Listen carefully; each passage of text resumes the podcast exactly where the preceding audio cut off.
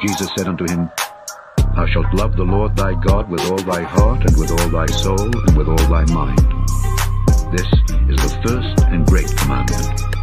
And the second is like unto it. Thou shalt love thy neighbor as thyself. On these two commandments hang all the law and the prophets.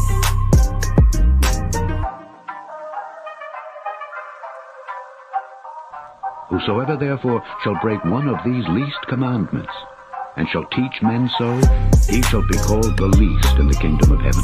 But whosoever shall do and teach them, the same shall be called great in the kingdom of heaven.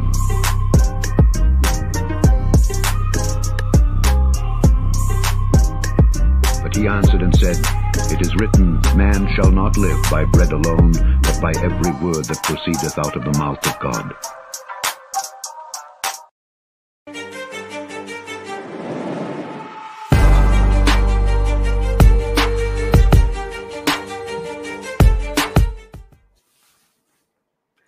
Shabbat Shalom. If you're practicing the Sabbath, we hope that you're having a good rest. Uh, here it is, what, the 19th of February, 2021. We're already headstrong into another crazy year. I'm Sean. This is my lovely wife, Lindsay. Hey guys, Shabbat Shalom. Uh, you're watching Kingdom in Context. This is our Friday night um, series called Milk and Meats, and uh, we normally we have like a like a planned lesson, but um, I've been so busy with outside projects for the past couple weeks that um, I basically I wanted to do some Yeah. something interact with with everybody, but didn't have an actual you know lesson of any kind. But sometimes these Q and A's become lessons in their own. Like I mean, it's people ask really good questions, so we wanted to do another Q and A. Um, I actually enjoy it because I get to interact with people and talk to them more than just you know going through like a lesson plan. So we got lots of other videos that do that. Uh, we thought the Q and A's are good for now.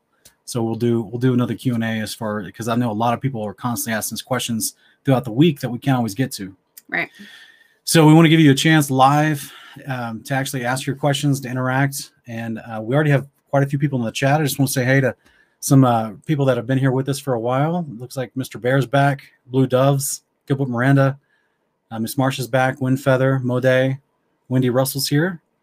Welcome everyone. Cover to cover with Jeremy Pierce. Welcome, David Shear. Welcome, Blossom, Rachel Sung, the line within us. Welcome, welcome um, Mary Slattery, Earl Rogers, a lot of folks here. Uh, Mike K. Gunder, Morgan Kirkendall, D. Love, Exile Strong, Earl. Uh, Earl, I think I already said your name. She is of Yah. Um, quite a few people, and then Tim. Tim, you're back. Good to see you again, brother. I, I still can't pronounce your your Russian last name, so welcome back anyway. But um, we have a lot of folks already asking questions sweetie. So what we're gonna have to do, uh, I guess, first of all, I want to make sure that the sound is okay. Can can everyone hear us okay with the sound? I guess they would have said something by now in the chat, but Yeah, I don't see any. let us know if you can hear us well.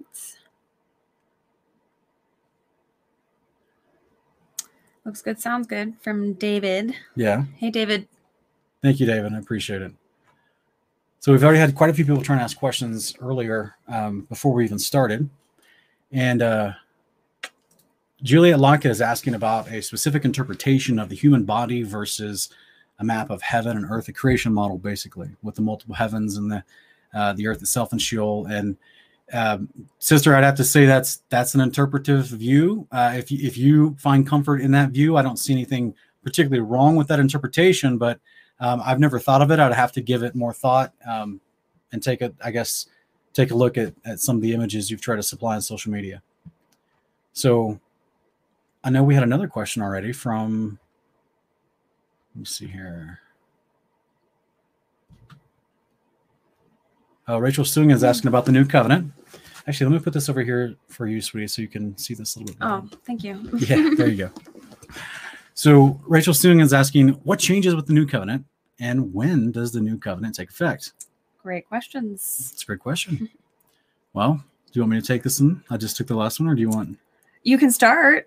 I can add Are you in. gonna, are you gonna correct what I say? Is that no, of it's course not. Um, Hebrews chapter 8, verses 11 through 13 is repeating Jeremiah 31, 33, and 34 in referencing the new covenant. What a lot of people miss with Hebrews chapter 8, verse 13, is where it actually says the, the current covenant is waxing old and ready to disappear. That's a present tense statement. Right. And that is after the resurrection of Mhm. Yeshua. We're still in the current covenant that's waxing old and pre- and ready to disappear. Okay. And I would actually say that the the waxing old reference in that verse uh, from the writer of Hebrews is pertaining to his actual body because that's what the original covenant actually applies to is your mortal flesh. The new covenant is the promise of getting this glorified body, which is what the introduction of it means in Jeremiah 31, 33, and 34, where Yahweh announces, I'm going to do something new. I'm going to put my laws in their hearts. They'll no longer have to teach each other about who I am, but they'll all know me from the least to the greatest. That is accompanied with the promise of resurrection at the great resurrection of the saints that happens on the day of the Lord. The timing and the qualifier of that event is when Yeshua comes back at his second coming, is when we get a glorified, resurrected body that allows us to never sin again. That's why his laws are permanently emblazoned and written on our hearts. That's the promise of the covenant that of that we're currently in is that if we practice these these commandments these this behavior of jesus now we get all that behavior given to us permanently in our glorified incorruptible body at the resurrection and that is the new covenant this is why metaphorically yeshua in matthew 26 would raise the cup of passover the wine he's drinking at passover and metaphorically talk about the sacrifice he's about to give as being the blood of the new covenant now, I know there's some people that disagree with this. They want to think that because Jesus died and resurrected, that we're already in the new covenant. But all the qualifiers of the old covenant is the promise of the new covenant. And that's the thing I think a lot of people miss, Woody. Yeah. The actual fulfillment of the original covenant between mankind and the Father is that you get to the new covenant Yeah. at the resurrection. And that's kind of the strange semantic disconnect that a lot of preachers really struggle with when you ask them, okay, you're already in the new covenant. Well, according to the Old Testament, which introduced the new covenant Right. that the Hebrews Hebrews chapter 8 is repeating about, it promises you'll know the law of God and do it, and you won't have to you won't have to learn about the Lord. You won't have to teach others who the Lord is. It's a very unique qualifier given for the promise of the new covenant. So when you ask a pastor, well, wait a minute, are we in the new covenant? Because the, the qualifier says that I'm going to know the Lord and I don't have to learn about him and no one's going to have to teach me about him. Yet throughout the entire earth, all of mankind still has to learn about the Lord and learn his ways and be taught by other people those ways. So there's a, and that's just one example. We've actually done a three part series on, we've actually done a, a long video. It's like a 90 minute video. It's on my playlist, guys. If you want to go check it out, it's our Road to Rescue playlist. So go to my playlist on the channel, go to the Road to Rescue playlists, and I've got three different videos on literally the, the title is Are You in the New Covenant? Parts one, two, and three. We go over a ton of verses, more than I just actually gave right there. So Yeah, I will add. Um, Sean's talking about the time qualifiers, um, and so when people talk about the new covenant, um, and when they say that we're in the new covenant, oftentimes they are just quoting from the New Testament. And so I always say to them, "Okay, can you go back to the Old Testament and show me where it's prophesied that the new covenant would happen this way?" Mhm. Because when I read in the Old Testament, I'm seeing time qualifiers of um, Israel, the uh, scattered children of Israel, being regathered as that which happens via the resurrection. yeah, the resurrection. And that happens before this covenant is made. And so if you read through Ezekiel 37, um, you'll see that all the time qualifiers, you'll see him saying, I'm going to gather you, I'm going to bring you back to the land that I promised to your fathers, I'm going to enter into a covenant with you. My King David will be shepherd over you. you got it, Ezekiel 37. Yes. Yeah. Um, so yeah, we'll start in, let's see.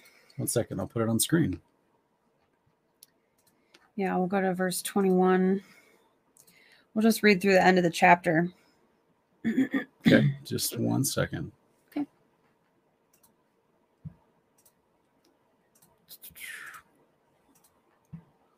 Okay.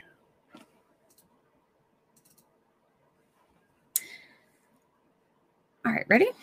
Yeah, so in verse 21 is where you're starting. Yeah.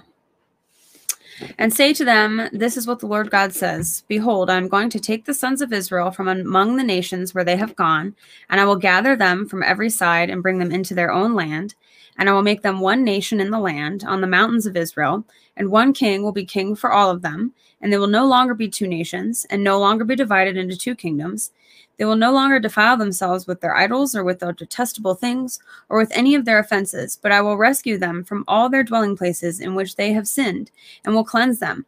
And they will be my people, and I will be their God. And my servant David will be king over them, and they will all have one shepherd, and they will walk in my ordinances, and keep my statutes, and follow them. And they will live on the land that I gave to my servant Jacob, in which your fathers lived. And they will live on it, they and their sons and their sons' sons forever. And my servant David will be their leader forever. And I will make a covenant of peace with them. It will be an everlasting covenant with them. And I will place them and multiply them and set my sanctuary in their midst forever. My dwelling place also will be among them, and I will be their God, and they will be my people. And the nations will know that I am the Lord who sanctifies Israel when my sanctuary is in their midst forever. So there's the other qualifier, guys. His his Right. sanctuary is in our midst. The New Jerusalem's on the on the ground. None of these things have happened. Yeah, it's that's uh, a beautiful passage, Ezekiel 37. The tabernacle has to be down here. This is mm-hmm. actually what Ezekiel 38 and 39 leads up to with times of the end of conflict and battle leading up to Isaiah 40 through 48, which is the actual kingdom come. And then you got all these descriptions of the interior of the New Jerusalem in, in Ezekiel 40 through 48. So, in fact, guys, if you haven't joined us for Torah portions on Saturday morning, be sure to do that tomorrow because we're going to go over Ezekiel 43 and there's some fascinating stuff in Ezekiel 43 pertaining to the New Jerusalem, the Father and the Son literally dwelling down amongst mankind and where that and how the descriptions of that happens, which lines up with what the book of Enoch says. In First Right. Enoch 105, 1 and 2, it says the Father and Son will descend and dwell with man and be united with mankind, basically. This is what we see fulfilled in Revelation 21, verse 22, with the Father and the Lamb coming with the New Jerusalem. So then that in that moment, that's we've been resurrected pretty much in that same time period. My opinion, it's technically seven days before the New Jerusalem descends, but the moment that Yeshua returns with the angels to fight Armageddon and to, to rout the wicked out of the earth, and uh, the resurrection happens at the beginning of that, at the seventh trumpet, the last trumpet. This is explained in multiple passages Revelation 11, 11 through 15, 1 Thessalonians 4, 13 through 18, uh, 1 Corinthians 15, 50 and 51, Matthew 24 and 29 through 31, whole bunch of places, guys. So this is the moment where we're resurrected. We have this new incorruptible body with his laws, his behavior written on our hearts, so that we will never engage in sin ever again. We'll be glorified and perfected forever, so that we can then enter into a covenant with him and the land, so that this is the house that we're promised, the New Jerusalem. And that's what that's some of the greater qualifiers of the new covenant. So this is why you know if you want to if you want to metaphorically consider yourself a minister of new covenant that means you're a servant leading basically you're someone that preaches the gospel of the kingdom of god. That's that's Right. kind of how paul's using that language all throughout first and second corinthians as well as the book of romans. He's talking about the gospel of the kingdom of god and all the qualifiers that lead to it. So of course he would consider himself a minister of the new covenant. Right. he's he's a servant leading people towards that message to have get them to the new covenant. So there's you know hopefully that i don't know a lot of people like to throw up first corinthians 3 but the point is um i think it's second corinthians 3 the point is there are a lot of qualifiers for the new Mhm. covenant a lot of churches don't really teach on this um, they just claim hey we're all in the new covenant be rejoice and you're like wait a minute what what are the qualifiers for that claim and you start to look at them and you're like oh i'm supposed to have his law in my heart and not not no one has to teach me his law well we currently have churches telling us the law's done away with Right. so we've got a huge contradiction in theological terms here. And that's uh, a little bit of a long answer, but hopefully it was good for you to take and, and run with. And, you know, Yeah, the short answer is old covenant for old bodies, new Mhm. covenant for new bodies. that's right. that's right. Uh, this is kind of a kind of a, of a related question. Mike K. Gunder's asking, "What is our spirit, brother?" In the Old Testament, it's between the Greek and the Hebrew. It seems to be used interchangeably with the word soul. Okay, the word spirit um, pertaining to mankind. Always look at the context. You're watching Kingdom in context. We always talk about context on this channel. When reading the scriptures, we want to look up the definitions of the words. If we can't find a good answer from that, we want to look at the context of how that word is being used in the passage or in uh, parallel passages that talk about the same topic. When it's talking about a man's spirit, it's used interchangeably for soul. It just usually depends on the translation you're reading. Now, if you're talking about the spirit of God, well, that's the animating power that gives life to all things, right? That can move through Father, the Son, the angels, all of mankind, all the earth, the sky, the air. The you know, some people even refer to it as the ether from a uh, biblical cosmological standard.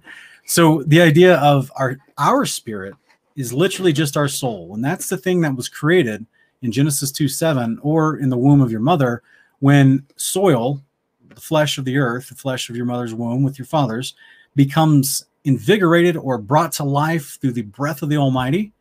Um, just as the process we see in Genesis 2 7, the dirt is given the breath of the Almighty, he became a living soul. So that happens to you and I in our mother's wombs when God's spirit, his animating power, quickened and animated, you know, the father's zygote in the mother's womb. Okay. So this was where uh, it's like I said, hopefully that's a lot of people get tripped up on this. Why I decided to address this question. Um, and I just want to help. I say one more time: it legally context and reference to mankind. It's interchangeable with the word soul. Hopefully, that's a good answer for you, brother. Looks like. Oh, hey, thank you, Marlon. We got uh, someone dropping super chats. Shalom family, will there be a link to call in? Yes, there will. Good, good reminder. Oh, yeah. I was planning to do it, but I, I got distracted because my lovely wife is here with me. Yeah, there absolutely be a link to come. Let me put it in the chat right now He's always excited when he can convince me to come do a cameo. because she doesn't like always doing this all the time because she gets shy. One second, guys. I'm put the call in link in the chat. All right, so I dropped in the chat. If you if you want to call in and and you've got your clothes on, you know how to behave yourself. Um, obviously, if you start cursing or get get triggered for any reason, we'll have to let you go. But you're welcome to call in and ask questions and fellowship about uh, the answer. We'd love to interact with you. Let me see here. What other question here? Uh, Commando seventy, Commando triple seven is asking, how long is the tribulation? Well, as always, you'd you'd want to say like which tribulation are What you do we talking mean by tribulation? Yeah, I'm sure you're probably referring to the tribulation that, you know, is yeah, the left behind, you know, Narrative, series and all that. yeah. A lot of churches will talk about it as if it's. Uh, they'll actually argue over it, whether it's a seven or a three and a half year period. Um, personally, from what I understand, from the Book of Revelation, and, and I would encourage you actually to go watch one of my videos if you haven't seen it, Commando, because I don't know how long you've been watching the channel. I made this about almost a year and a half ago. It's called New Heaven and New Earth. So if you type in New Heaven, New Earth, Kingdom of Context, um, you should see this. It's it's part of my Morning Cup of Context series, and I break down the whole Book of Revelation piece by piece in groups of chapters and what their context is, and then I go into an actual timeline of all the events that it describes, parallel in it with a whole bunch of other books throughout the Bible as well, to show you how they all line up to give us a very definitive timeline to follow. A part of that timeline is 42 months. Revelation chapter 9, Polyon character, that's what Revelation 17, 8 through 11 tells us is the beast who come up out of the pit. Uh, also in Revelation 11, it mentions that as well. He's the one who's given authority in Revelation 13, 7 through 11 to reign, um, to try to go out and conquer the world and to persecute the saints for 42 months. So this is why I've always joked. People have always, you know, they'll write and they'll ask us whether it's email, questions in a video, social media, and they'll ask us, um, when's the Lord coming back? And I'm like, well, no one knows the day or the hour. I personally think we can know the season, but I don't I don't know the year. But I will know the year in the future if I'm still alive when Apollyon shows up because he's given 42 months. So whenever he shows up, and it says the whole world wonders after him, he starts persecuting the saints worldwide. He's rolling in the authority of Satan. So that's going to be hard to miss. Right. So I know when I see that happening, I got 42 months. I don't know the day or the hour, but I definitely know I got 42 months. And since I suspect the season, according to certain passages, will be around Passover, because that it literally Isaiah 30 calls you know this moment our big Passover, the moment of the resurrection. Um, the, the the wrath of the Lamb passes over the saints and goes after the wicked. So then I would suspect you could backtrack from there six months. So what are we talking like September, October? That's the, the time of year that we would have this the, the beginning of the 42 month start. Does that make any sense? Because Yes, because of 42 course. months is like three and a half years, right? Yeah. So if you need six months, you know, before Passover time period, probably October, November. That's that's when the Apollyon character would reveal himself, and then I would count 42 months approximately from then. Still don't know the day or the hour, but we are given a lot of clues to the season.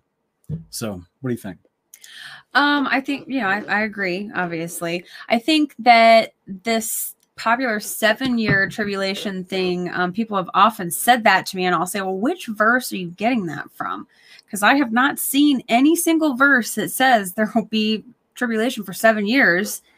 Um, and I know I, I they pull it from uh, it's either Daniel 7 or Daniel 9. Yeah, Daniel 9. Um, the problem is that, first of all, that prophecy just talks about a week. It doesn't talk about a seven year tribulation. Um, second, well, that's when in Daniel, this is where they get this the misconception. The idea is because in Daniel, the, the, reference of weeks refers to week of years. Yeah, I understand why they're yeah. thinking that way. This is the other problem, though.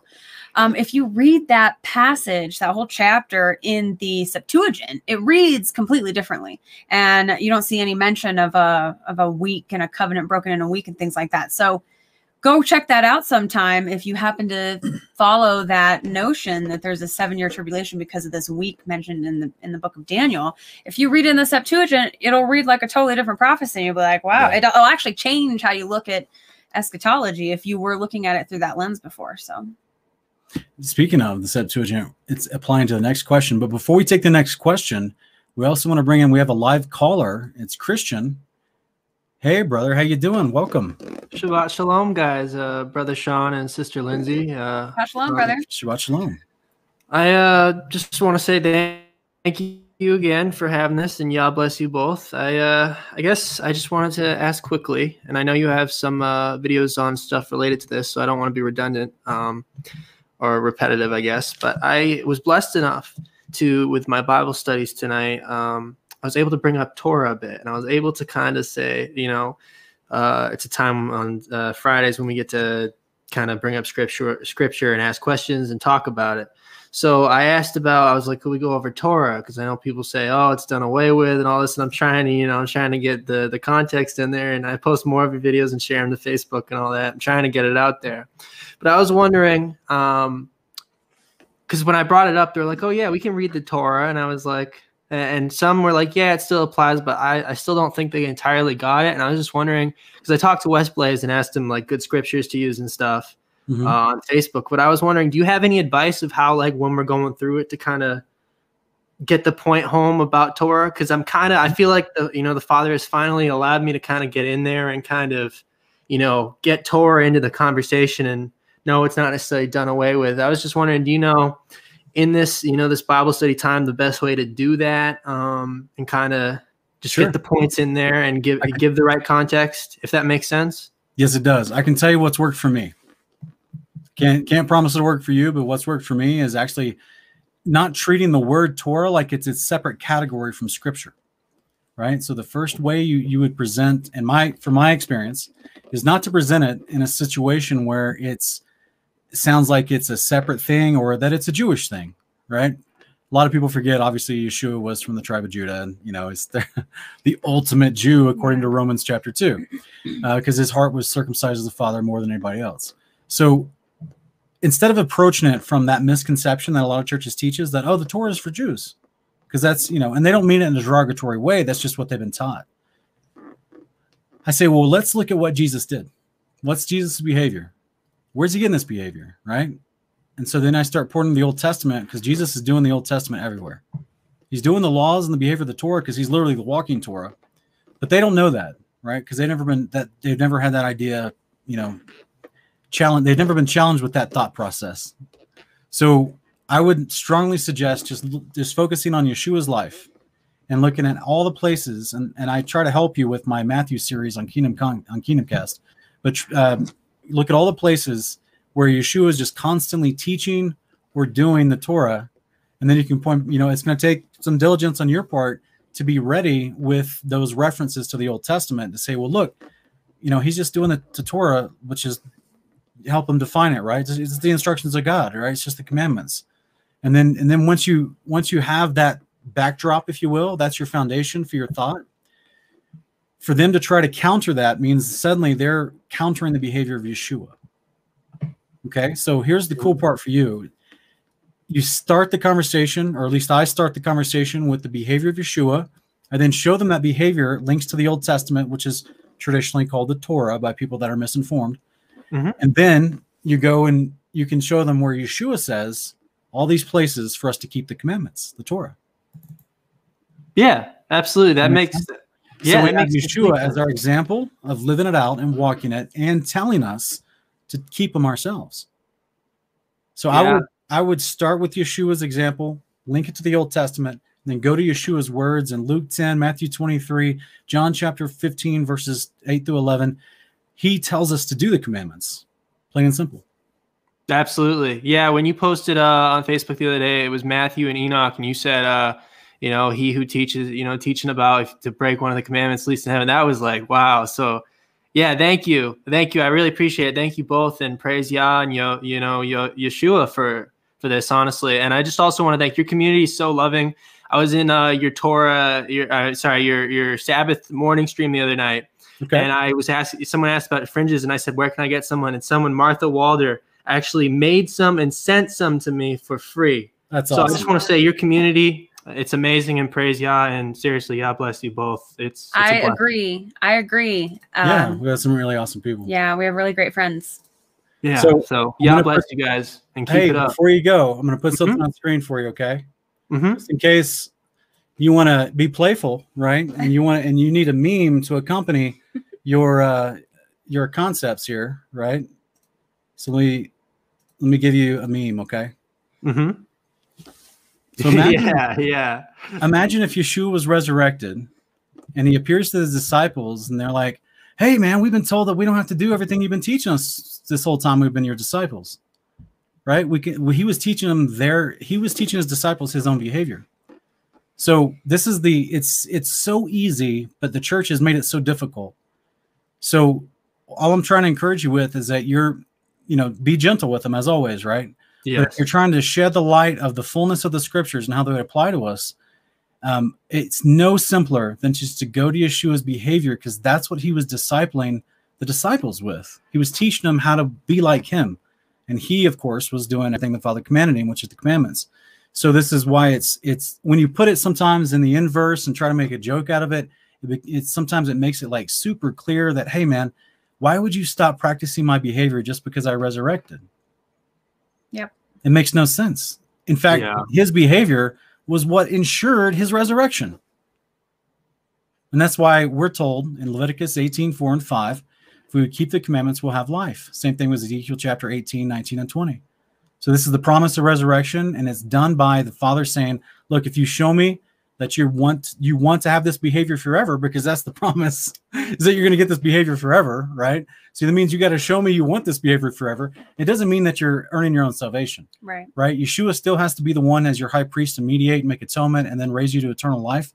That's that's the honor and privilege that's been given to him and no one else. You cannot earn yourself. You cannot make it happen for yourself. You can show him you want it, right? This is why it's what's called sanctification as a disciple.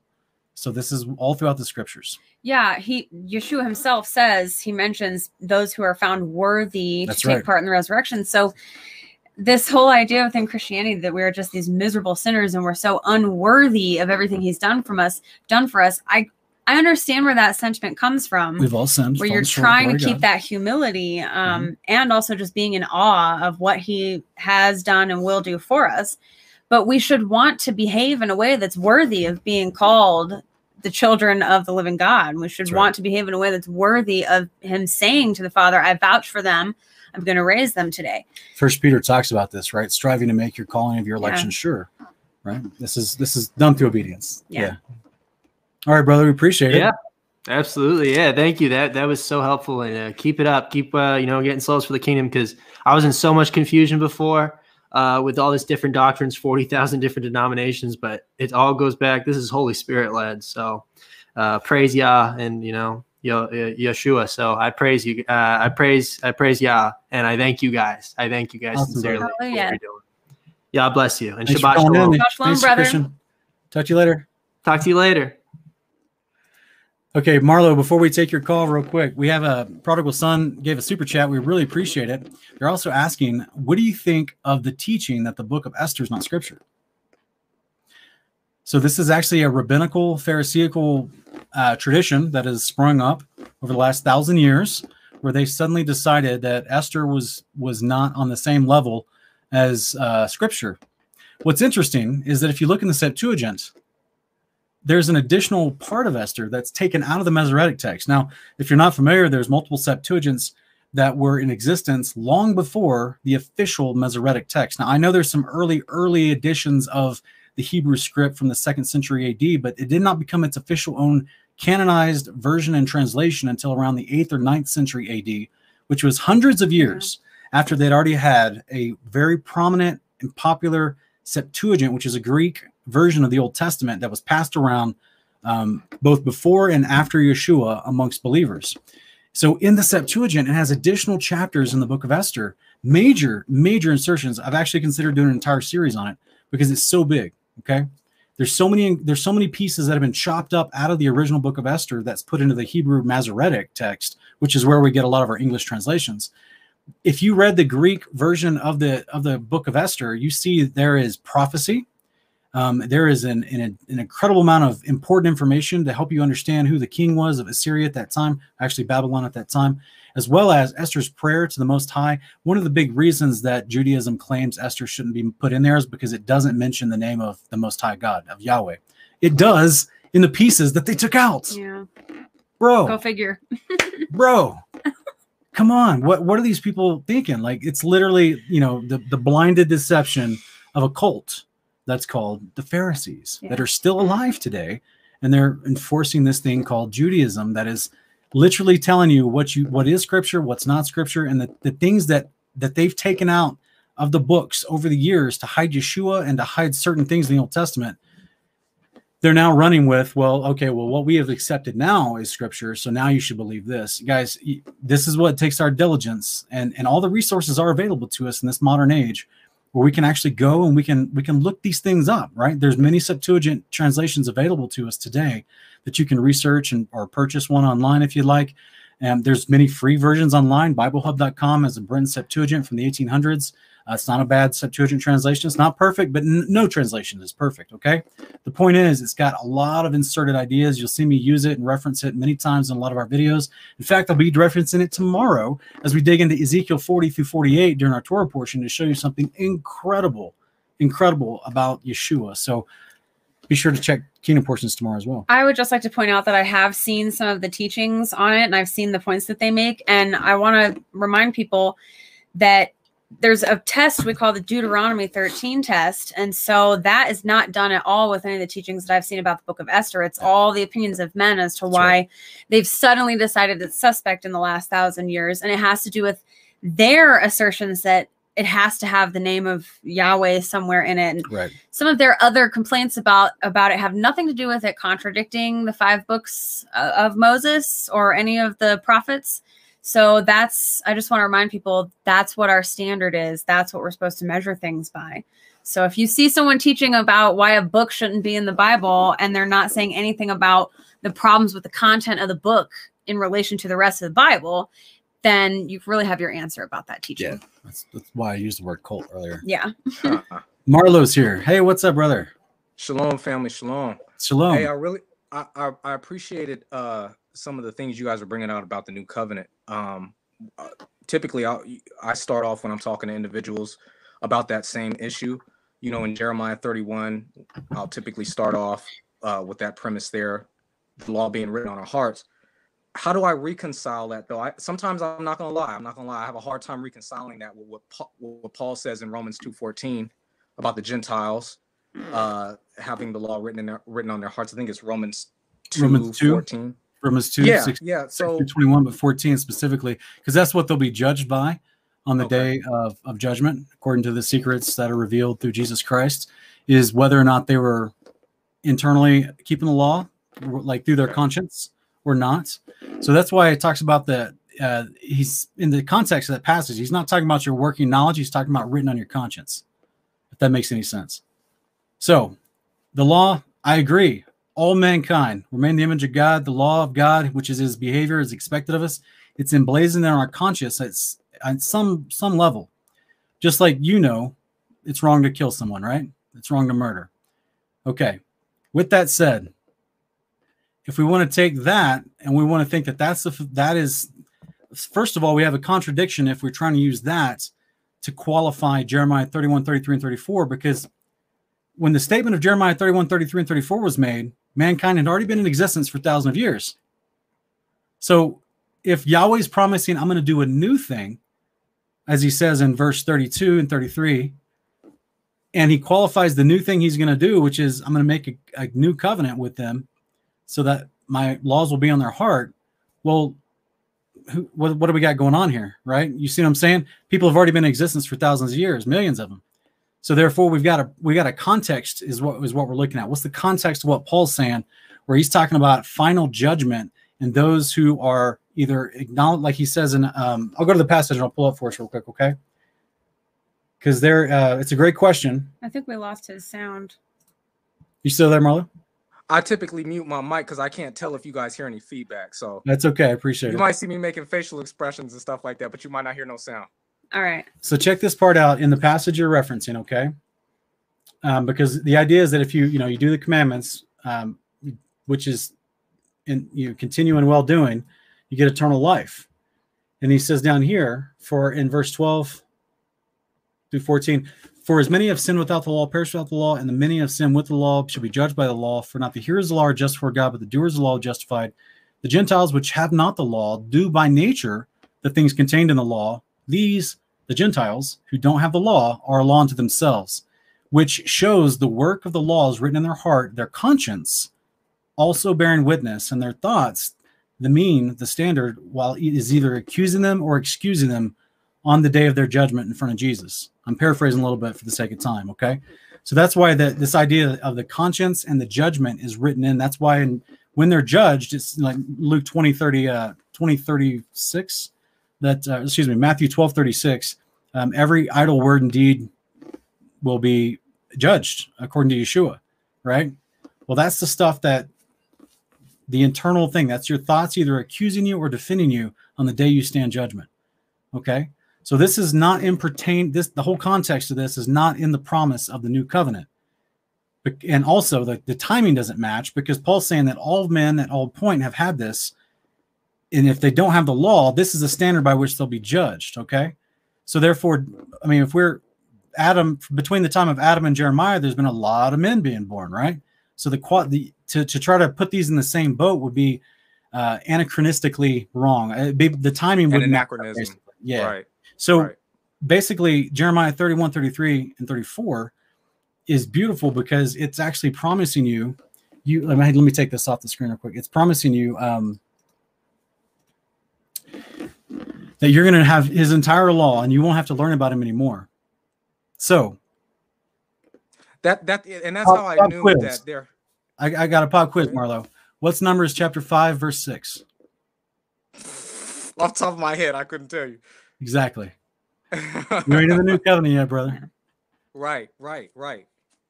Well, That's you. that's all. you- I mean, I, I can give you the theological answer. We do lots of comparisons, but that's the quickest way. You, someone comes to you Yeah, and says, "I'm in sometimes- new covenant." I'm like, "Sweet, that's awesome." Let me tell me what Exodus 21, 24 is. That's good. Now that I haven't tried yet, so I might try that out next time I, I come into that conversation. Thank They're like, "Oh, you got the law written on your heart? That's amazing. I need to talk to you because I, I got so many questions. Yeah. That's amazing. You must have incredible knowledge. That's amazing. What's Exodus chapter 30, verse 2? Right? No one knows. Right. I mean, I have an idea. It's about, you know. But anyway, the point is, I no, can't like you're word saying. for word, right? it's like you're saying sometimes kind of putting it in a meme way like meme you know kind of Yeah. joking around with it it helps people to to get a, a a more objective understanding because sometimes i get caught up trying to break it down theologically and then i get tied up rather Yeah. than just kind of focusing on the overall general point so but anyway yeah thank you all Hey, you're welcome, brother. You're all welcome. right Shabbat shalom. Thanks. Shabbat shalom. shalom shalom Okay, looks like we have a. I appreciate it, James. Uh, James Apple dropped a super chat for uh, fifty dollars. I appreciate it, brother. Can't tell if he did a. Oh, there it is. Thank you, brother. I appreciate that. And Jace Forbes dropped a super sticker. That's awesome. Thank you so much, guys. Thank you guys. Appreciate that. Um, Let me see here.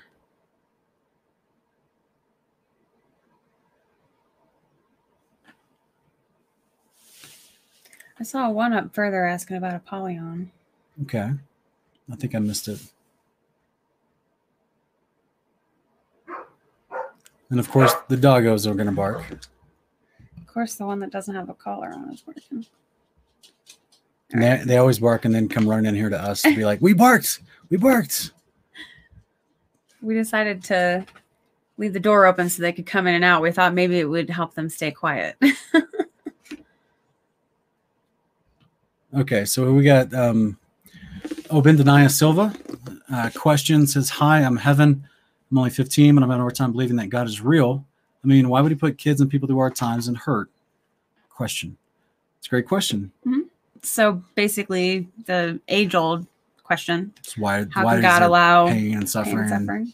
death, and why are there bad things that happen? And um, you, Jesus does promise us that in this life we'll have trials and tribulations, but he wants to encourage us that he will be with- us at the end of the age. And that's the, the resurrection that we've been speaking about earlier is the promise of God saying, look, I, you know, there's, this is a place where you're basically, you have to prove that you want to be in his house with him, which means he's given you the behavior to practice to be in his house.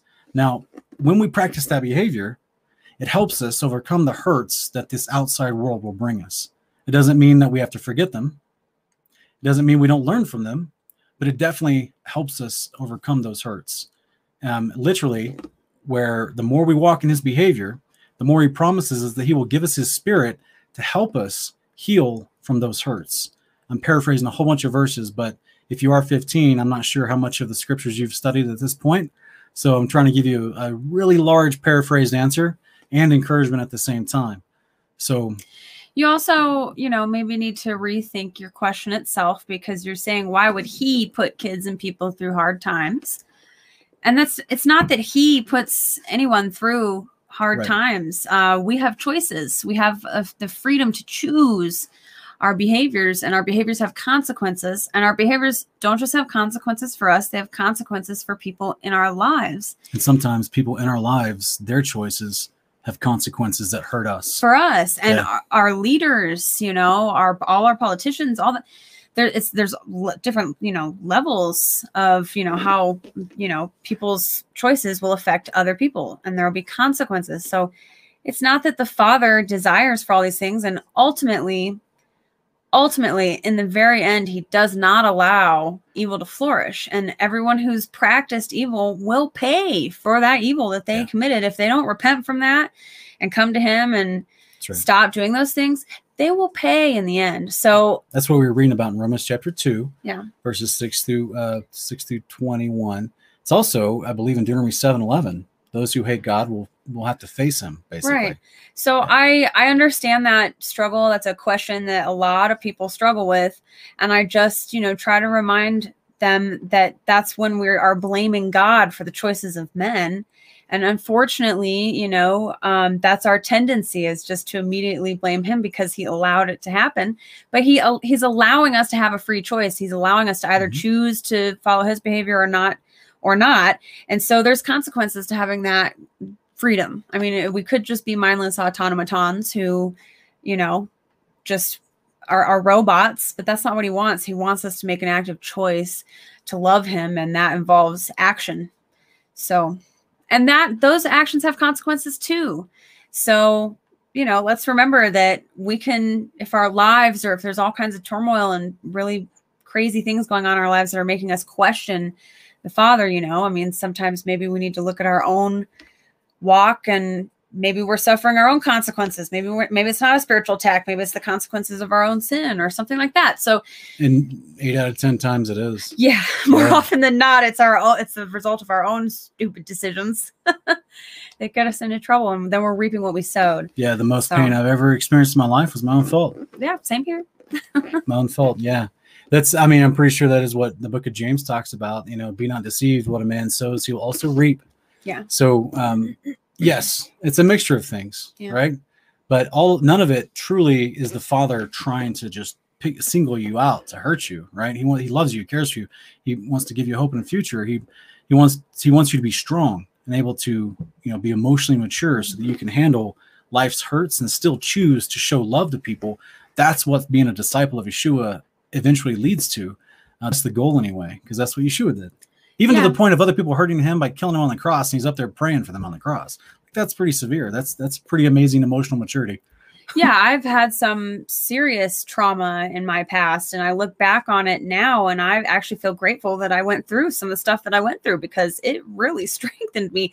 It put me to a point of desperation where it was like I had the choice to either try and grow and seek God or just fall into the victim mentality, you know, just become a victim of my own PTSD and all that kind of stuff and use it as, as an excuse to not really do anything with my life. So, you know, we sometimes those tribulations, you know, Paul talks about um, it uh, producing endurance and endurance producing perseverance. And I would have to go to the verse and read it to you, but but yeah. So sometimes those trials actually serve, you know, to refine us and make us better people and stronger people, make our faith stronger. So absolutely you're still young. You got a lot of life to live still. Don't lose your hope.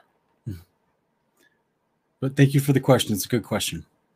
All right. I'm uh real quick. I think I saw Presley Lundquist is asking, do you believe there should be limits on women's roles in ministry today? Should they be pastors and teachers, etc.? Do you have a video on this? we don't have a video on it. I believe that the, the model we see in the scriptures doesn't necessarily include female pastors in the sense of spiritual authority over a church. Caveat the Old Testament has some examples of women being in positions of leadership over other women, also as an actual judge over Israel, Yes. which means men appointed her to that spot. right. So something to keep in mind. Um, there's always usually a man in the mix of that hierarchy of structure, which is what the father intended, right? Yes, and I'm sure Deborah was married and had That's her right. husband's approval for all of that. That's right. So I mean, look at John the Baptist's parents, both Elizabeth and John, or um, Zacharias, were considered both really righteous, blameless, even doing the commandments of God wonderfully in their life. Um, and in that same time period, there was another lady called Anna. She was consult called a prophetess, and she was working in the temple too. Um, so the point is, women weren't excluded from uh, the idea of being a Yeah. prophetess, even or a judge, which is someone that would have to decide, you know, case matter uh, through the Torah over other people. But usually, there's always other men around. There's always another. There's validation through the hierarchy of the man is usually the first elder or judge, who would then appoint others. Who what? What's the big qualifier, sweetie? You got to know the Torah. Well, and that's what I'm I was gonna say. Um, if we look at priests, women were definitely not priests and definitely could not be priests. And the priests were All they men. were the teachers of the law. They supposed to be the first and foremost. they were the ones that's they were tasked with teaching the law to the people and then it goes down the pike. And so a judge would know the law, right. They have to. have to know the Yeah. law. But did a judge sit and teach the congregation the law? I'm not so sure because it Right. seems that the priests are tasked with doing that. And a female prophetess would have taught other women Right. the law, which is what Paul talks about in Titus chapter one. Um, and so for me personally, um, that's why you guys don't necessarily see me on here all the time because I don't feel it's my place to be the teacher or a teacher. Like I feel like I'm supposed to be here as a counterpart to my husband and in service to you guys. Um, and that's kind of how I look at it. I look at it as a, an act of service to others and not necessarily that I'm sitting up here teaching with my husband per se. I know people are learning from me and I'm not going to be one of those people that lives in denial and says I'm not teaching. I mean, I'm obviously sitting here answering questions with my husband, you know, but I have a But what's the what's the standard though? What, I have a what did we just- standard of- just, explain about. Yeah. There's usually always a man around exactly that has appointed the woman Yes. and has vetted her knowledge. Yeah. So guys, when my wife is talking, we've had all these conver- all Mhm. this stuff we talk about and we, we teach on, we've talked about privately. And I've shown her the scriptures if she had a question. And I went over it with great detail. You guys think I go into lots of references and scriptures and talk too long about stuff? Just ask her what happens behind the scenes when she asks me a question about the Bible. he'll come out. I'll be wrapping a, a pendant out in, in my little office, and he'll come out and say, "Hey, will you come here for two minutes?" And I'll say, is it really going to be just two minutes? and it's never two minutes, guys. I'm telling you, it's 10 minutes minimum every time. I've got to make sure you understand what's what's going on, and I have to show you all the scriptures. Yeah, I'll just, I usually, I just bring my jewelry in here with him and keep working on it while he's talking to me, show me all his, all the stuff he's seen in the word. But the good news is your your comprehension has been exhibited, not just through what I've seen before I met you, but also as as we've been married for three years, Yeah. and I've seen you exhibit that in interaction with other people. Um, I've seen you exegete the word very faithfully and very studiously and diligently. So as a result, I feel confident and comfortable uh, with you being with me. Now, you guys remember when we did Kingdom portions about two years ago? She didn't want to be live, and I'll be honest with you, I didn't. Don't know if I was going to be comfortable with her being live two years ago because she was still learning a lot. And I'm totally secure with him saying that because I'm actually in agreement with him. You know, I didn't, I didn't want to, I didn't know the Bible nearly as well as I do now, sitting with him on a live show because I've learned so much from him. And I didn't want to say the wrong things and lead people in the wrong directions. And so I was very, You guys didn't want to see me scrambling to turn off the turn off the video. tolerant of him, you know, saying, "Wait, wait, wait, wait, we got to back up." That's not. I don't think we. I mean, there was there was quite a few reshoots that we have done, so we could probably have a whole Yeah, series of our bloopers that we cut I, out. where I would, would be filming, I'd stop and go, "You can't say that." Let's, no, no, let's take it. Let's take a look at this again. Let's, but then but i was open to being corrected and taught and you know even if i even if my pride and ego got in the way for a moment i maybe got catty with him in response no, you know never, baby, never. never that would never happen to me no, but I, you know i that's i am i am of that mindset that i believe that's part of me submitting to my husband and his leadership uh, and his teaching um if you guys you know think i'm proficient if you agree with everything he said about his analysis of me well i can just tell you it's because i've been blessed to be living with this guy 24 7 for three years now so i just get to pretty much learn the bible all all the time I can't help it. I'm sorry. every hour of the day and night so that's that's our stance. Um i do i take issue. I there was one time i went to a hebrew roots fellowship recently or um locally uh, when i first came to torah. And i went to this um, gathering at some some house down in loveland in colorado. And i come in and it's a lady leading the whole congregation. And a man gets up to introduce the lady. And the man talked about her being our spiritual authority and how we should submit to her. And that just, ooh, I just felt like I needed a shower after that. And I never went back to that congregation afterwards because I I also was a single woman and I kind of, you know, was wanting that protective feeling of having men that were guiding me. Like I was seeking that. I think that's a good thing for women to seek. Um, you just got to be careful of what kind of men are guiding people because anybody, you know, can hop on YouTube or you know stand up at a pulpit. You just never know. We're on YouTube. Yeah. So I like I like my position where I'm at. I get to just come on and do my cameos with my hubby as I feel led. Appreciate it, Presley. Hopefully, that's a thorough answer for you. Um, Jose Martinez is asking, "Will the Lord forgive me for my tattoos?" What do you think, sweetie? Uh, you show me your arm. I sure hope so. I I would hope so.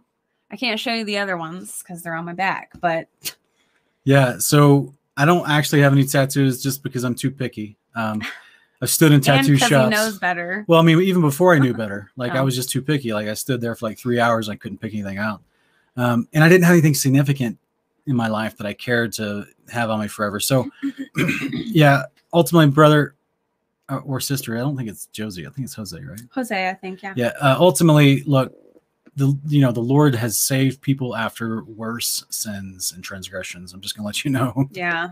okay so there's people out there that you know myself I, I don't i feel like tattoos are definitely instructed not to do but you know as far as the think about the torah as far as there was different punishments for different transgressions okay so do we, are we given a punishment for someone getting a tattoo in the old testament No, I don't see No, one. guys that would have just been covered under leviticus chapter 5 and 6 the guilt offering Mhm. you just you committed a transgression you atonement for it you may still have to suffer the consequences of what you did in the in the physical but as far as a priest and judge of of Israel exerting the law towards you to some kind of punishment, there is no punishment explained for getting a tattoo. So I'm not saying I'm not saying to do it. We actually teach against it, right? We don't think you should get tattoos, right? But at the same time, it's yes, you can be forgiven for it. Yeah. Um, Jason, Jason T has a great question. He says, "What do you make of the feast in Zechariah chapter eight, verse excuse me, the fasts in Zechariah eight, verses uh, nineteen?" So, brother, I got on screen here. This is actually a moment where, in history, and I don't have the the references right now, but in the history of Israel, um, during during this time period, they actually had developed these fasts because Zechariah was in the he was in that hundred years between um, the northern house being invaded by the king of Assyria, and then during the days of Jeremiah, where um, Nebuchadnezzar Babylon came and invaded, but it didn't happen immediately. So Nebuchadnezzar Babylon and the the was the last straw, if you will, was the last conqueror from Babylon that came through. But before that, there was other kings of, of Babylon that had come over and tried to attack Jerusalem. And it took a matter of anywhere from 13 to 20 years that they were under attack. And specifically, um, you know, at many different many different points, they were under attack. So they developed these fasts, as you can see here on screen, um, the, of the fourth, the fifth, the seventh, and the tenth month. And well, all that Yahweh is promising here is He's promising through Zechariah there'll be restoration. He's given them a an immediate cultural understanding so that these are fasts that you guys have chosen four times out of the year to mourn these specific events that happened when you guys were being attacked by another nation. But instead, I'm going to turn those into joy in the future whenever Israel's fully restored and the kingdom has come. So that's the shortest, quickest answer I can give you. Just look into history as far as the four fasts, and they're documented in history. Mhm. In fact, we don't we don't recommend Judaism at all, but they do have his accurate historical resources. One of them is at chabad.org, chabad.org, and you can they'll actually explain the four fasts of that of Zechariah chapter eight, as far as what fast of what month was being commemorated for which part of the you know the the, the invasion, different pieces of invasion. Hopefully that makes sense. um, so let's see if I can find another quick question here. I think there was a follow up question uh, asking if we think that people should get their tattoos removed. I, only if you feel you need to. Um, I don't. You, Yeah. Your tattoos will be removed at the resurrection, so the Father will take care of that for you. But if you feel like you just don't want to look at it, if it's just an awful tattoo, if it's like a hatchet man or something, Yeah. I, sure, yeah. You know, if you have the money to get it removed and you don't want to look at it anymore, Is, does right father? ahead. Is there anywhere in the word that the father says remove that tattoo if you got a No. tattoo and you've come to faith now? No. Think about like you know, I mean, let's think about Rahab. Mhm. Let's go to let's go to Jericho. Rahab, Joshua chapter three through five. She's a prostitute.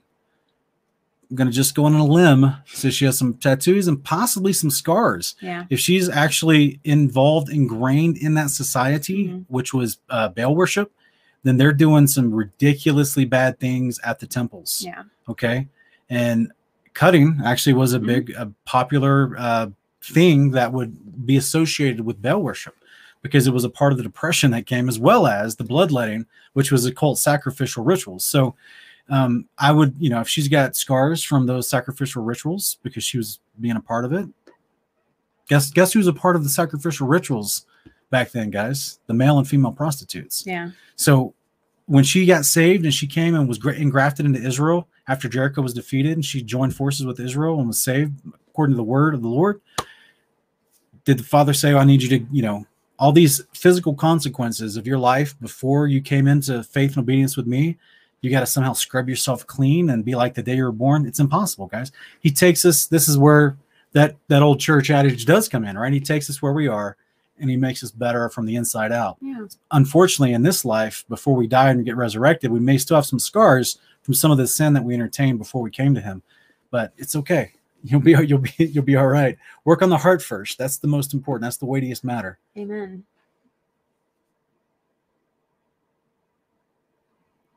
all right. If okay so esperanto god is asking if i disobey yahweh willfully am i doomed for the lake of fire? What do you think sweetie?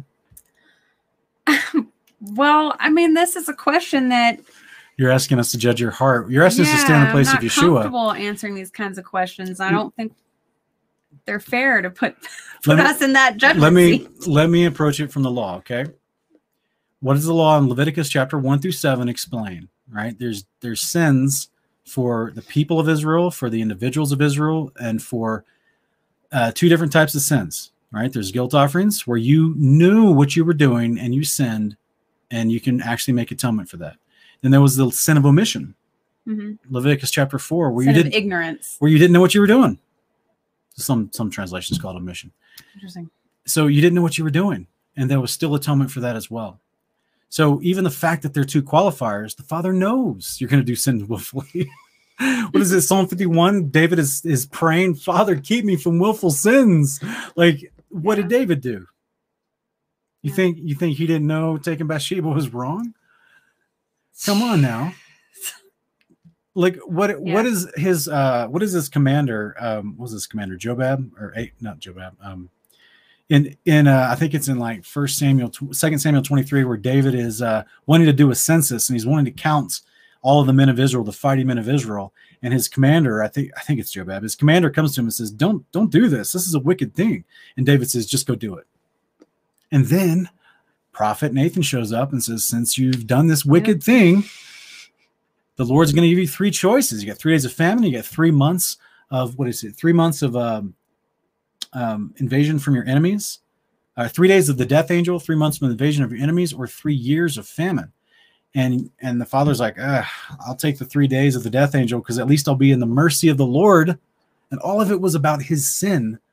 So this was and he willfully did it. He even had one of his right hand men tell him don't do this. This is wicked. This is bad. Don't do this.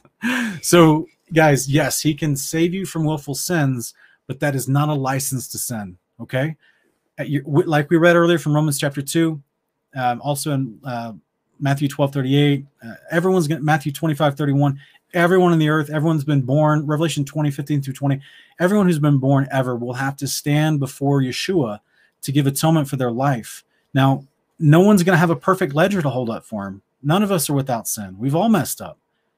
But that's where you know he knows who's put his faith in him to create atonement for them and so he can raise them to eternal life and who rejects him.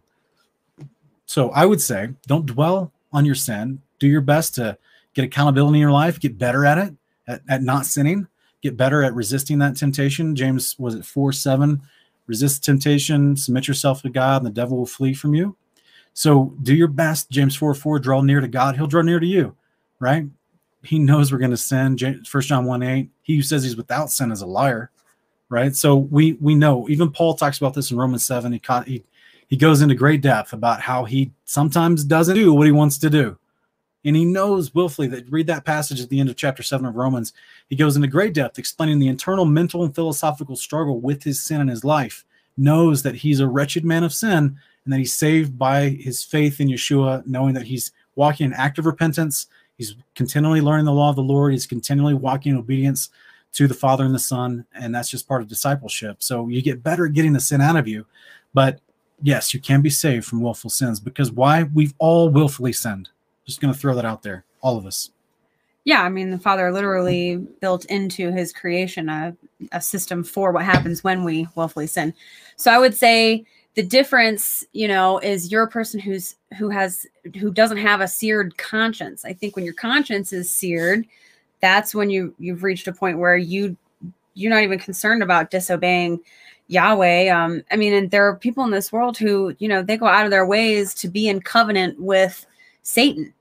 So, you know, if you're in covenant with Satan and you're doing rituals to him and sacrifices to him and that kind of stuff, yeah, you're in some willful sin that is going to lead you to the lake of fire.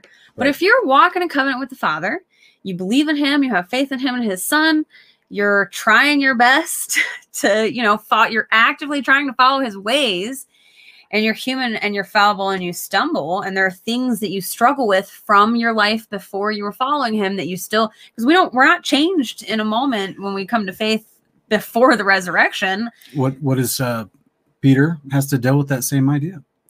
He had a sinful thought process and a sinful heart about Gentiles that he had gleaned, unfortunately, from the Pharisees, because that, that's what they were teaching during that days of Yeshua.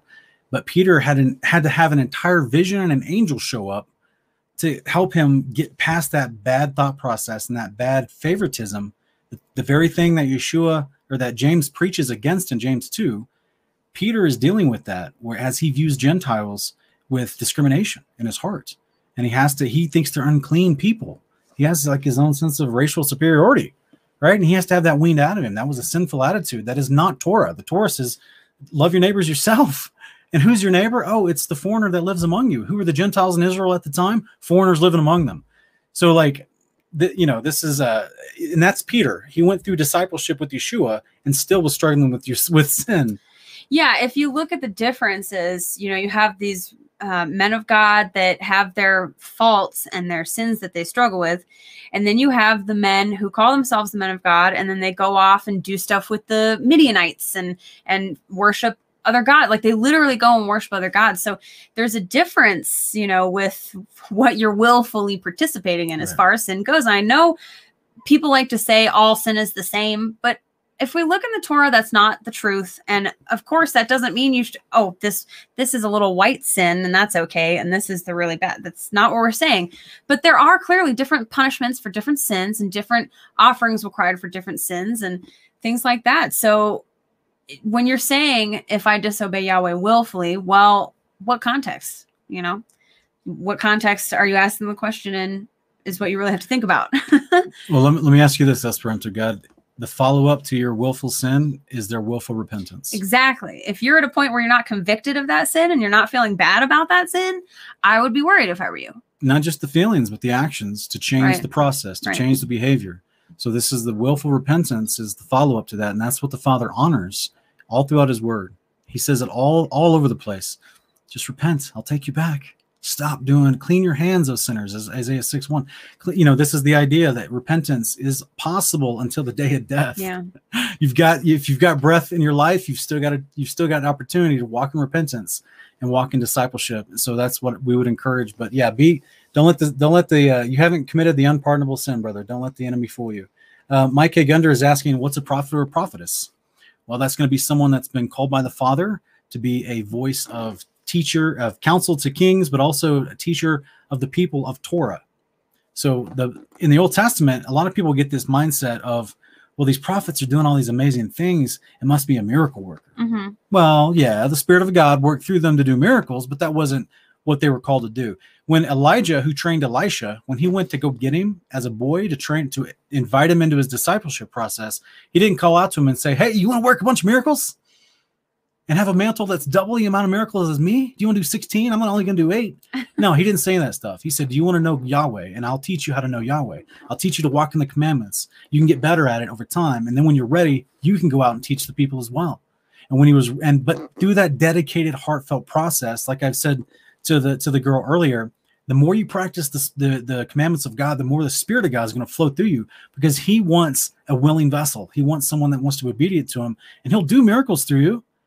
He just needs you to be obedient so He can do that. So this is the idea of what why the prophets who were specifically being trained to be what's the word?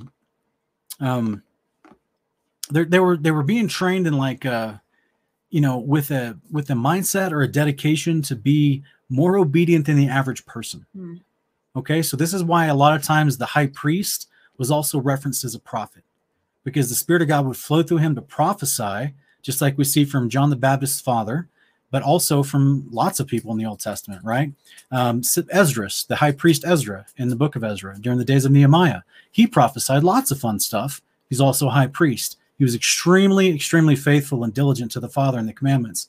So this is the reward. You're right. That's why a prophet was like, you know, a prophet was like almost kind of feared in a way, like feared as respected highly as like, you know, like the the guy, the kids that made not they're not kids, they're actually the young lads.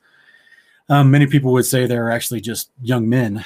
Um, that, but the the young, you have to look at the translation. But the young lads that tried to mock Elijah and tell him to go die, they're basically flipping him off and telling him to go die. Um, well, they were disrespecting this incredibly honorable man bad things happen to those dudes. Same thing with the, the council of kings that came to Elijah, and Elijah called down fire and destroyed them because they were trying to come and trap him. So there was a sense of of the way the, the, the gift of the spirit would flow through the prophets because of their dedicated heart. Same thing with the prophetess, although we don't see documented a lot of miracles happening through the prophetesses. Doesn't mean it's not possible. It just just means that there's a lot of specific prophets that are being focused on in the Old Testament. Well, those ones seem to be the ones with the authority. The the males, the Yeah. males, yeah. So the reason I say this is if we remember in um, Exodus, I can't remember what it's Exodus. Is it Exodus 19? It calls um, Miriam a prophetess. Yeah. It's you know the, the, the sister of Moses and Mhm. Aaron. She's called a prophetess, and then we see that she's uh, put in leadership over the women to teach them the Torah. So yeah, hopefully that's a thorough, rounded answer for you.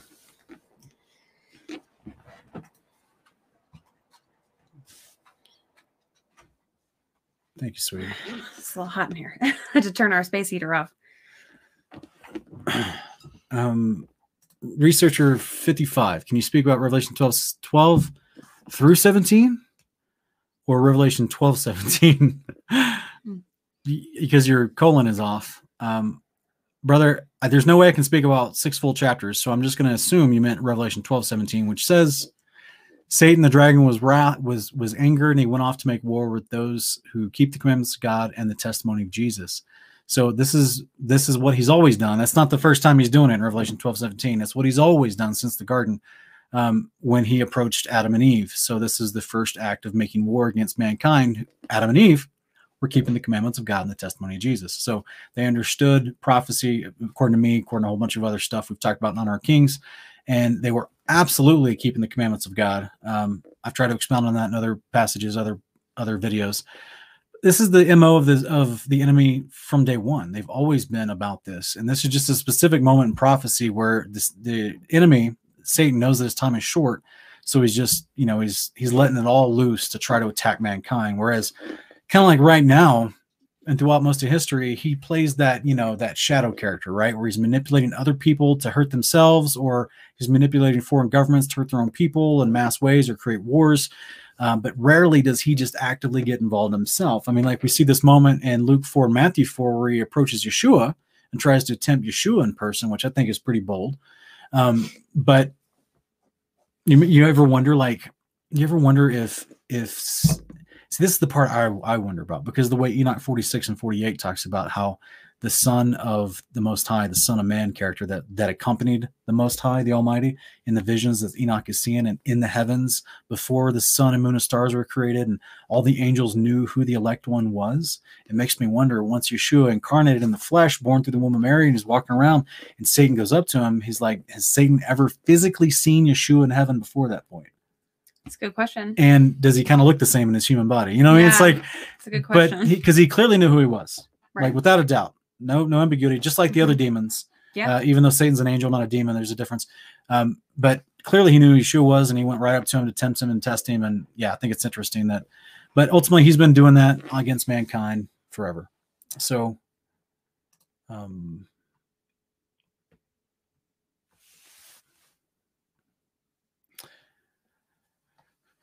let me know if you see one that you want to you want to pick out Uh, Joy, I actually don't know um, the details of this story very well, so I apologize. I, I tell my wife all the time, I'm like, people people will make fun of me because they're like, "Oh, you think you know it all?" And I'm like, "Nope, just watch one of my live videos. I'll tell you if I don't know. I don't know."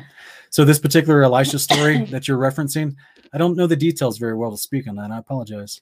And that is a quality that a teacher should have. you should be okay with saying, I don't know.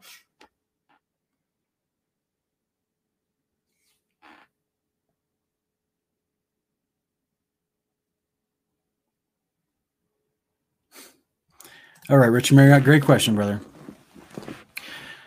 He's asking if we feel worthy, if we feel we are worthy for eternal life, doesn't that make us self-righteous? It's not about how we feel. As I explained earlier, to be found worthy means you were behaving in a way that was worthy of Him saying, Yes, He's one of mine. He deserves to be in my kingdom because He followed my ways and I know His heart.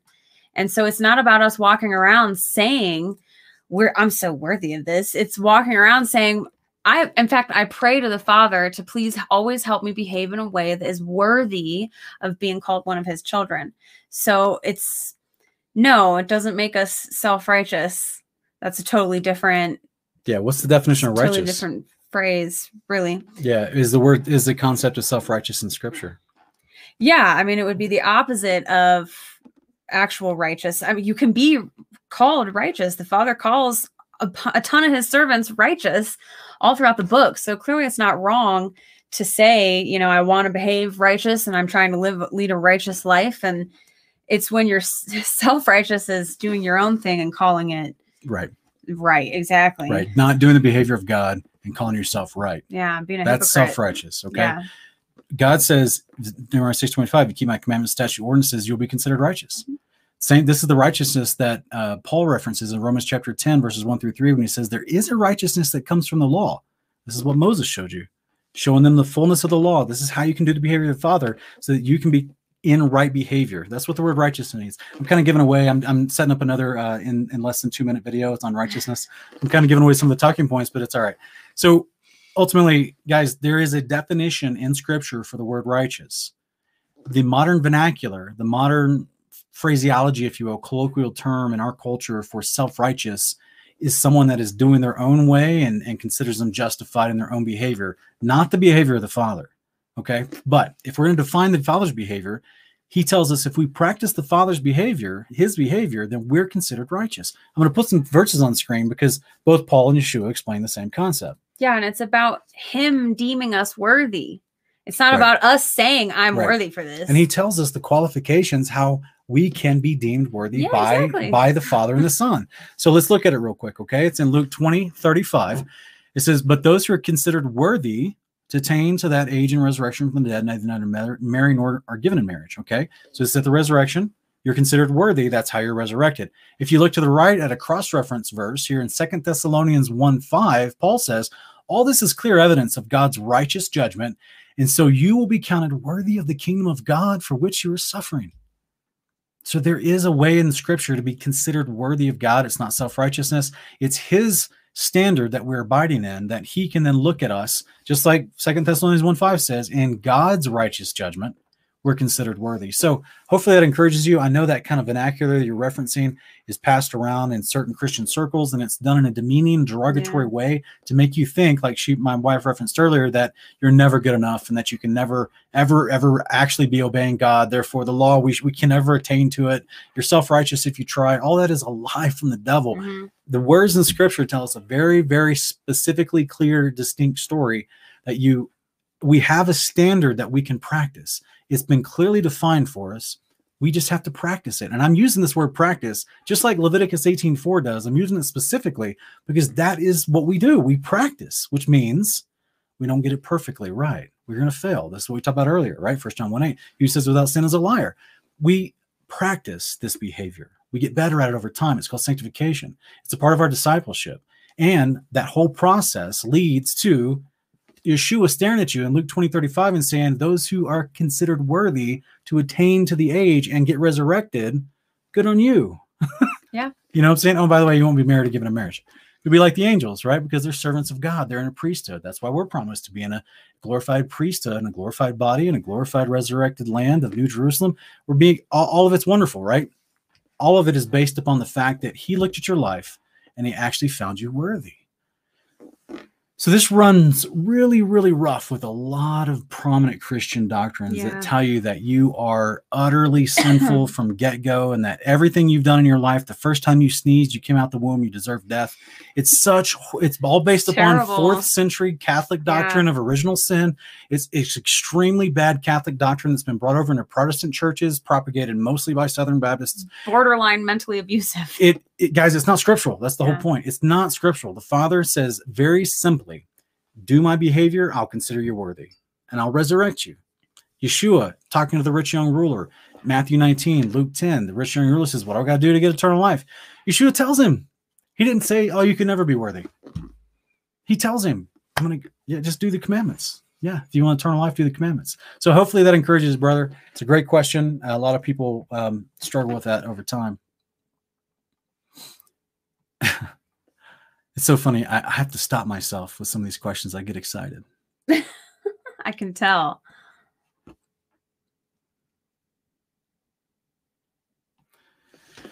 All right. Do you see? Uh, let me see here. It looks like um, Apocrypha Truth is asking about a specific Isaiah fifty three ten. Um, can you explain Isaiah fifty three ten? His he shall see his seed, he shall prolong his days, and the pleasure of the Lord shall prosper in his hand. Who is his seed? Well, Who is he? yeah, who is who is he? That's for one. It's it's a prophecy. The whole chapter is about Yeshua, specifically about Yeshua doing his priesthood. That's how he bears our sins, and that's how he justifies the many, as referenced in verses nine and twelve.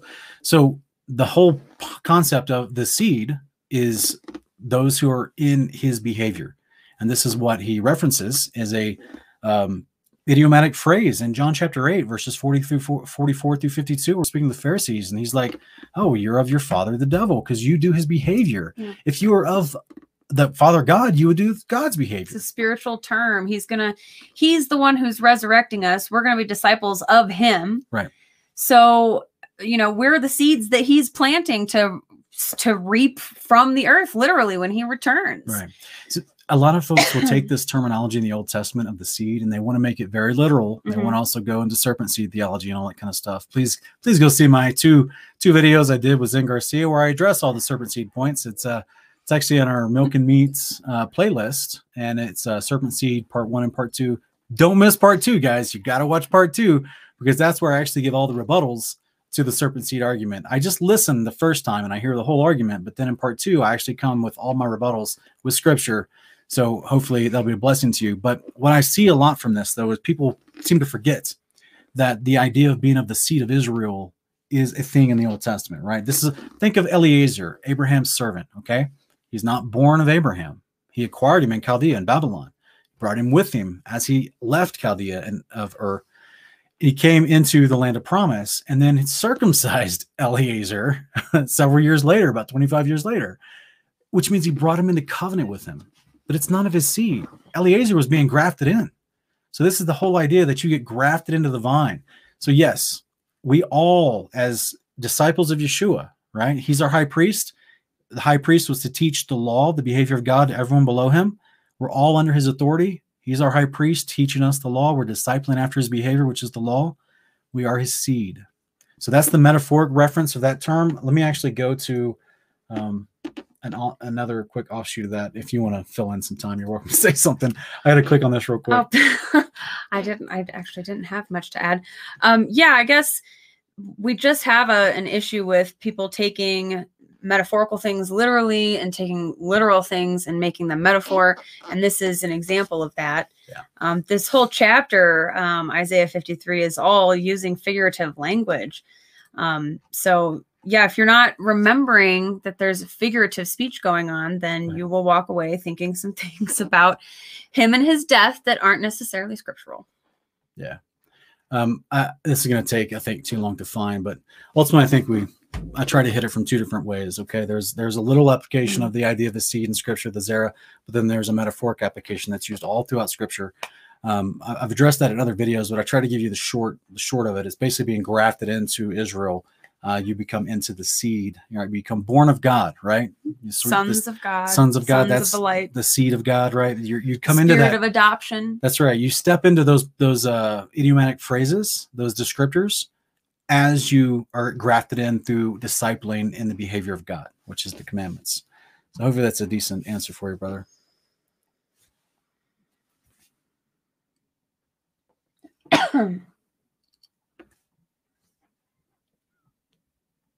Um, Suzanne Avery, this is a great question, and I also heard this a lot when I went to a Baptist church as well. So let me, I'm trying to remember the exact verse. I'm pretty sure, I think it's Isaiah 51, but let me look it up real quick.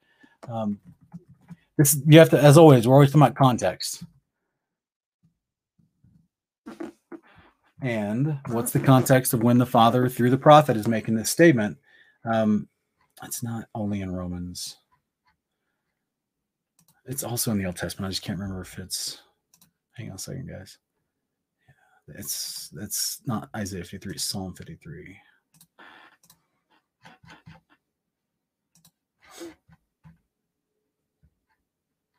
Give me one second, guys.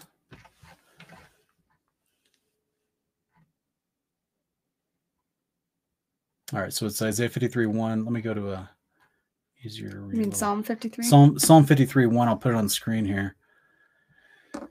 Um,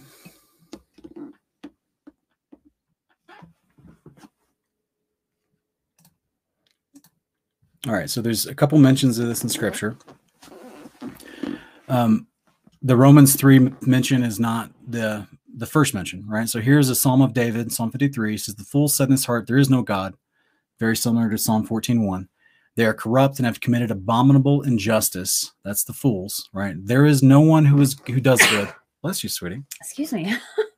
There's there is no one who does good. God has looked down from heaven upon the sons of mankind to see if there's anyone who understands, who seeks after God. Every one of them is turned aside. Together they become corrupt. There is no one who does good, not even one. Okay. Keep going. Have the workers of injustice no knowledge? He eat up my people like they eat bread. Look at verse four and have not called on God. So we just got this statement, uh, Susanna. Oftentimes the statements one through three they get they get quoted, but they don't go on to the context, which is verse four, where which is this is just like a lot of the other psalms that David talks about, where there's sinners around him in the Gentile nations that are attacking Israel. He's continually through physical warfare defending Israel uh, but from people that are considered sinners. They're the, the pagan nations around them. Workers of injustice. Yeah, they're they're the ones that say there is no Yahweh, that they're they're they've turned against and they're doing corruption. They're the ones that do work injustice and iniquity. And it says, here's the context: they eat up my people like they eat bread and have not called upon God. So again, this is not a blanket statement for all of people in life. Not everyone persecutes the people of God and and refuse to call upon God. I mean, I just referenced it, you know, Luke chapter 1 verse uh, 4 through 7 earlier, which is John the Baptist's parents specifically says that they were blameless and righteous, doing all the commandments of the Lord. So clearly, Yeah. clearly, uh, David himself, right, considered, you know, a friend of God because he was faithful throughout the entirety of his life. Yes, he made mistakes, but the entirety of life, he was faithful. Same thing with all the prophets, Elijah, Ezekiel, Zechariah, right? Elisha. Clearly, these are people that are doing righteousness. They're doing what's right.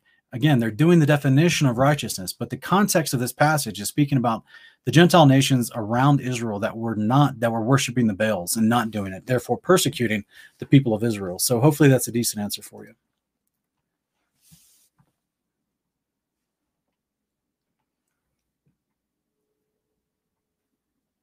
Um, Bobcat Storage has asked this a couple times. I think I saw it before the show started. Even no, uh, Bobcat's not sure if that's a male or female. No, uh, we will not. We will not be it. We actually are, are going by a different calendar that only has 12 months. Um, the idea of the calendar with Judaism, I know some people like to use uh, the Book of Enoch to try to make a case for that, but I personally have not been convinced by that loose case and, and would not agree with it personally because specifically the Book of Enoch goes off of the same 364 day calendar that Jubilees does, and there's no 13th month. There's only 12, um, specifically delineated by 91 day seasons. So it's it's kind of interesting, um, kind of where that comes from. But anyway, no, we won't be doing that, brother. Sorry. Well, thank you, Dave SC. I appreciate that. Um, says thanks for the nearly three years of teaching. I and my wife have thoroughly enjoyed your teachings. Keep it up. I appreciate it, brother yeah, after three years, you've probably heard us repeat ourselves a lot. How interesting, huh? That's what that's what like we joke about. I'm like, we actually talked about this probably like six months in, where we started to realize like this is why we did the context tree, right? Where we've got all the different themes on the context tree that we try to show people, and we started to realize that like the 99% of people's questions are over the same things over and over and over. Yeah, I had a moment of realization one day that was basically okay, being in ministry means I'm going to be repeating myself for the rest of my life. for the rest of your life. You're repeating yourself every day for the rest of your life. We we answer I answer emails, answer, you know, social media questions. We have a group on social media. It's in the link description below. We also get accused of teaching things that we don't Yeah. teach, and so we have to go and clarify Yeah. and repeat ourselves because of all that. So Yeah, but ultimately all it breaks down to is we end up, you know, with with some some exception every now and then we get to talk about some extra fun things, but for the most part, we're just repeating what we consider the basics, which are all the fundamentals on our context tree. Um, so that's it's just over and over. We repeat the same things for three years. We'll probably keep doing it till we die, I guess. Because no one's being taught this stuff in church. yeah, so so we have to repeat it. Like but the good news is, as a result, we've received an incredible amount of testimony from people saying that they've they've learned um, the Bible faster than than all their previous years in church. We this. We get so many sweet letters, guys, and I apologize if we haven't been able to respond to all your letters and messages. Um, but we we received a letter one time. A guy said that he had been studying the Word for like 50 years, you know, and he he dropped us a donation at the same time. Bless you, brother. Appreciate that. And he said that he found our channel. I mean, so I'm guessing this dude's at least 80. You know, this brother's got to be at least 70 or 80 if he's been studying the Word for 50 years. And he said that he found us and you know he was he learned so much that after all this time he he couldn't understand or grasp and i'm just like it makes me feel kind of weird actually It's you know because i'm like thank you father it's an I- answer to prayer because um, I've told this story on my Facebook before, but not every not everyone here is on Facebook. Uh, when Sean and I first met, he um, shared with me that he had been praying for years for the Father to give him the words that other people need to hear in order to understand and comprehend His Word. And my jaw dropped on the floor when he said that because that was literally the prayer I had had since I came to Christ and started understanding His Word. And I was saying to the Father every day, give specifically, I was saying, give me the words that other people need to hear because I have heard the words. Now I know I have the faith. I, you know, I'm there. I don't need all that much more to solidify. I want to help other people understand. So I need to know what they need to hear, what words, you know, work with them in their brains Yeah. in order to comprehend these things. And so he's, you know, when we found, realized we had the same prayer, um, it was incredible. And he's, I think he's been answering that prayer. Hopefully he's been answering that prayer. I guess you guys would be the judge of that, right? Yeah we we view this as an honor guys. Like this is not this is not taken lightly being able to do this stuff Yeah. um and for you guys to respond like this. I mean i'm yeah like even tonight um we were we were praying before dinner just thanking the father for giving us the opportunity to be able to do this um for people to respond as they have for people to get the feedback that we have that people claim that they are learning the scriptures and that's what's our important to us that not just the point of learning the scriptures because you know it's become rote memory but because they're comprehending it. So that way that you know they can read go to the next book that i haven't talked about yet and can pick it up and understand what it's talking about because they understand the themes. They they they're being retrained on how to find context when they read which is not something none of us are really taught in church. And so they're they're coming away telling us that they finally understand things and then they're like we've seen people over the past three years that have picked up stuff that we're talking about and now we see them online explain it to other people in ways i've never thought of. And it's Yeah. beautiful because they're using the scriptures from all these other verses that i didn't normally use and and it's super effective for them you know because it's the father's words consistent. It's it's all the same theology is consistent. So we just take it seriously. For everyone that has you know supported us with prayers and financial gifts in the past we, we thank you. We really appreciate it. It helps us do what we do. Um, it's got us this far uh, otherwise i would have to be working a job and you'd get maybe one one video a week if i so like you know i've i specifically for the last few years have have organized my life to be able to work a part-time job so i could do this and your financial support has helped me be able to create Yeah. the amount of videos i have and to be here on a weekly basis like i have so thank you to everybody that has donated to us. Thank you for the super chats tonight. Really appreciate you guys. If you are listening and you do like what we do and you want to support us links are in the description below. Really appreciate you because we've got like we've got lo- so many awesome things i want to do but you know i'm not there yet right? We just Gotta have the time for it. yeah so we'll see. The lord lord willing in the future um because like i want to do some like really cool shows you know where they're done with high production value and I actually have you know like a studio and actually can interview some people that are you know like um basically unfortunately sometimes people won't want to interact with you unless you have a certain production level. So they may think that you're competent in what you're doing but they just don't want their face on screen unless they know it's done with professional lighting and a camera and it's going to be handled with professional editing that kind of thing because remember anyone that collaborates with me on my channel they want to share that on their channels to their people. So that's like you know thank you guys for bringing us this far and we're praying the father will take us to new heights in the future as far as who we'll be able to speak with what kind of cringy interviews you'll see me doing in the future as i try to ask people about scripture and they uh, they tap dance um, or just you know loving fellowships with with uh, people that have established ministries because they see that we've been here and we're not going anywhere. So they're going to have to deal with this at some point. So, so we appreciate everyone who's supported us so far. You guys are amazing. Um, looks like I can't understand this first one. The last name is Shepherd. Uh, It looks like Jason Shepherd, maybe. Saying who who do you think wrote the he- book of Hebrews and why? I apologize. I don't I don't know who wrote it. I suspect Paul or his assistant Barnabas. Um, I would say Paul first, but because of the complexity of how it's written from a prose, Yeah. um, but why? Well, why because it's he's writing to a group of Hebrews that were becoming Christians.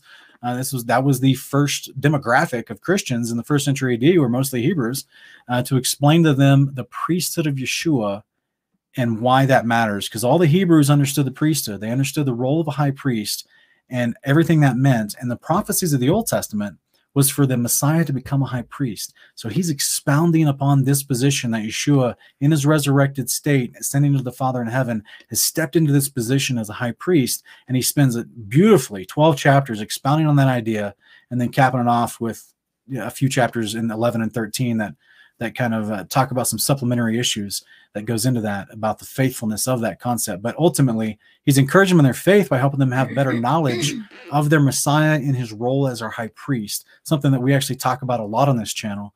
So hopefully that's a good short answer for you. Did you have one that you saw you want to address? No, Okay. I think I'm sundowning. Okay, we'll I just take looked at the uh, clock. I'm like, oh my gosh, it's a quarter to ten. My wife. She's she's a young woman.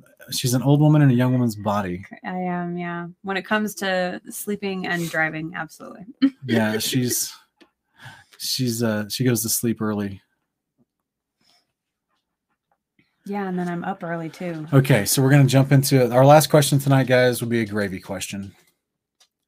Jake, this guy right here, he's asking with his afro, do you think that Nimrod will be cloned and that they got his DNA back in 201 or 02? Um, You can only speculate on that. yeah, I personally, um, I don't think he, I don't know if he's going to be cloned. It's, it's hard to say on that. I don't think it's the cloning. Okay, let me say it like this: If he's cloned, it's not in the way that you're suggesting, or the way that modern science or modern uh, science fiction would would portray, as it's like some test tube body. That's no, but it's more along the lines of he. Revelation nine says he's coming out of Sheol. He's coming out of the pit, right? So this is where I don't know how he gets a body back. I personally believe that there is some transhumanism involved as far as the type of body, um, like a biological android style body that he could possess. And I think personally, that is the goal of transhumanism. I'm going to be covering this more on our Kingdom Cast series as I continue investigating Babylon series. Guys, by the way, I, I haven't forgot about it. We're going to finish it. I've just been super busy trying to, um, with with other duties and responsibilities. I haven't been able to do uh, all the preparation I need for all those episodes. So we are going to get back to it as soon as possible, hopefully next week. But in that series, I'm going to be expounding upon the idea of transhumanism and what it lies to mankind, but then what behind the scenes, what they truly want to do with transhumanism in order, in my opinion, to create suitable host bodies for unclean spirits. Yeah. Um, just from my knowledge of certain weird, freaky things done within the occult, yes, there's a there's a goal to have host bodies is the idea. Yeah. And there's all kinds of weird freaky rituals that they try to do to birth babies that, you know, can basically be born without souls so that souls can be inhabited by unclean spirits. So probably be I don't know if they've accomplished that. I don't I can't say that I'm not Right. saying they've accomplished it. Right. I just know they have a goal of trying to do that and Right. they've been working toward it for a long time. Yes. and Which then- maybe that's where the AI comes in. I mean, maybe there has to be some sort of merging for this process specifically to happen. I mean, I just I basically when it comes to this particular part of scripture, I always picture the orc the Uruk-hai army being birthed, grown and birthed, you know, under Middle Earth and Right, Lord, of the Rings. Rings reference, yeah. um, and obviously that doesn't involve AI, but I mean, I think it's that kind of thing where they're trying to create some kind of abominations that these unclean spirits can have physical bodies Yeah. to perform physical duties. as the Apocalypse of Abraham, chapter 27, talks about one through six, says that they'll one of the eighth judgments that happens in the the 10 judgments that are happening through the book of Revelation. Um, one of them is an attack of the specters, attack of the Shadim. And that's what I believe we're seeing in Revelation chapter 9, 1 through 11, with these things that come up with Apollyon, as all of them unclean spirits, including Apollyon, all of them come up, but they have these types of chimera bodies that are a mixture of different things. So this is this will make perfect sense, not just with ancient history, but also with modern day transhumanism. I'm going to be going over it more in my Kingdom Cast series. Um, so that's it for tonight, guys. Really appreciate you being here. Thank you so much, Ann, for the super chat. She just dropped a couple dollars, five dollars, I think. Thank you so much. I, I thank you. I- I'm glad that you're that you're getting something out of this, and uh, thank you everyone for being here. We're gonna go Shabbat, That's right. and we will see you guys in the morning for Torah portions. Don't miss it. It's gonna be wild. Have a blessed rest. Love you guys.